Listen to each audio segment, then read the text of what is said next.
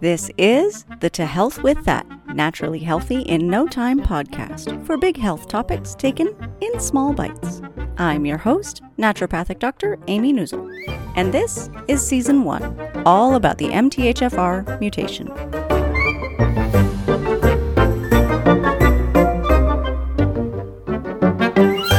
Today, we're going to talk about what MTHFR is in the simplest terms possible. Because sure, you've heard about MTHFR on the internet, but every link you click leads to complete and utter gibberish. Yeah, I've been there. Chances are I've written some of that gibberish. Sorry. So here is the simplest, easiest version of the MTHFR story and also why it matters so much to me. MTHFR is the name of a gene, which is like a long word in the language in which your body is written. This gene tells your body how to make the enzyme of the same name. Enzymes are essentially magic seeds that turn one thing into a more valuable thing. In this case, the magic chair turns a form of folic acid into 5-LMTHF, which is the active form that your body uses for everything. So 5-LMTHF here is going to be considered like party guy active folate. And if you look at the website, you can see an image of basically like a normal dude drawn in stick figures because that's the extent of my artistic ability, sitting down in the magic chair and becoming a party dude with confetti and a crown because that's the only way I know how to draw a party dude. So MTHFR looks simple. What could go wrong? Well, have you ever sat down in a chair that has a big lump right where your seat wants to be? Yeah, so has folate. Sometimes, when your body copies the long word of a gene, it gets a letter wrong. Usually, that doesn't matter so much, but occasionally it does. In the case of MTHFR mutations, the ones that matter actually change the shape of the chair. So it's really difficult for folate to get its butt in the seat, basically. So that chair is lumpy. Folate has to sit there longer to turn into active guy party folate. In short, MTHFR mutations mean a lumpy magic chair.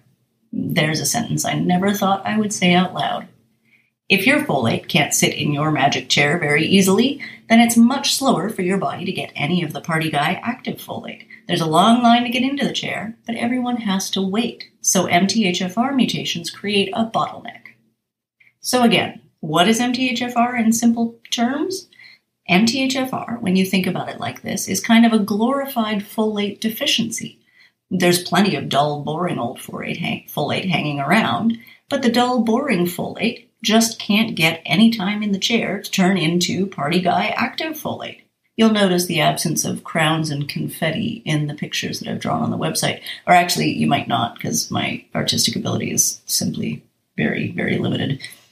And does it matter when you can't make party guy active folate or when you have an MTHFR mutation? The short answer is that it does. We all need active folate for lots of things that are very important, including gene expression. This is how you turn genes on or off for other important things. So, the gene that kills off cells that could become cancerous, that gene needs active folate to work. You want that gene to be working. Also, for toxin elimination. Your body needs to clean its house regularly, and it needs active folate to do it. And so people with an MTHFR mutation might have differences in the way they process things like alcohol or hormones or pharmaceutical drugs. That's important. Also, neurotransmitter production. So, to make your serotonin, dopamine, and the other molecules that keep you as a human relatively happy and stable, your body needs active folate. It's getting more important now. Also, building babies. If you happen to be making a baby right now, your body is using lots of active folates to do it. Or there could be problems with the pregnancy or with the baby. That is a big deal. So, yes, MTHFR mutations matter a tremendous amount. So, do MTHFR mutants make any active folate? Yes, thank goodness we do. There's a number of different mutations, and we'll get into that much later in different episodes, and each one has a different impact on how well the magic chair, MTHFR, works. But every MTHFR mutant does make some active folate, or they wouldn't be living. So that's the good news. So you can't change your genes. Why do we even talk about MTHFR? Well, the best thing about the MTHFR mutation is that it's actionable. With our current technology, we can't ever change this gene, but by taking simple steps with nutrition, supplementation, or prescriptions and lifestyle, you can actually change the way the gene affects your health. So this is why we're talking about it. Because not only is it a problem, but it's a problem that you can impact directly. You can fix this problem or at least mitigate the, the bulk of the damage. Just briefly, I want to share with you a fun genetic fact that's totally unrelated to MTHFR. If you happen to be standing across from someone right now with whom you feel you have nothing in common and never will have anything in common, think like Republicans and Democrats, or two different sides of a protest, or husbands and wives. Just kidding, honey. Take a good look at them and remember this. Your genes are 99.9% the same, identical, in fact. You and the person on Earth who is most different from you are still 99.9% twins makes all the fighting seem a little bit pointless, no?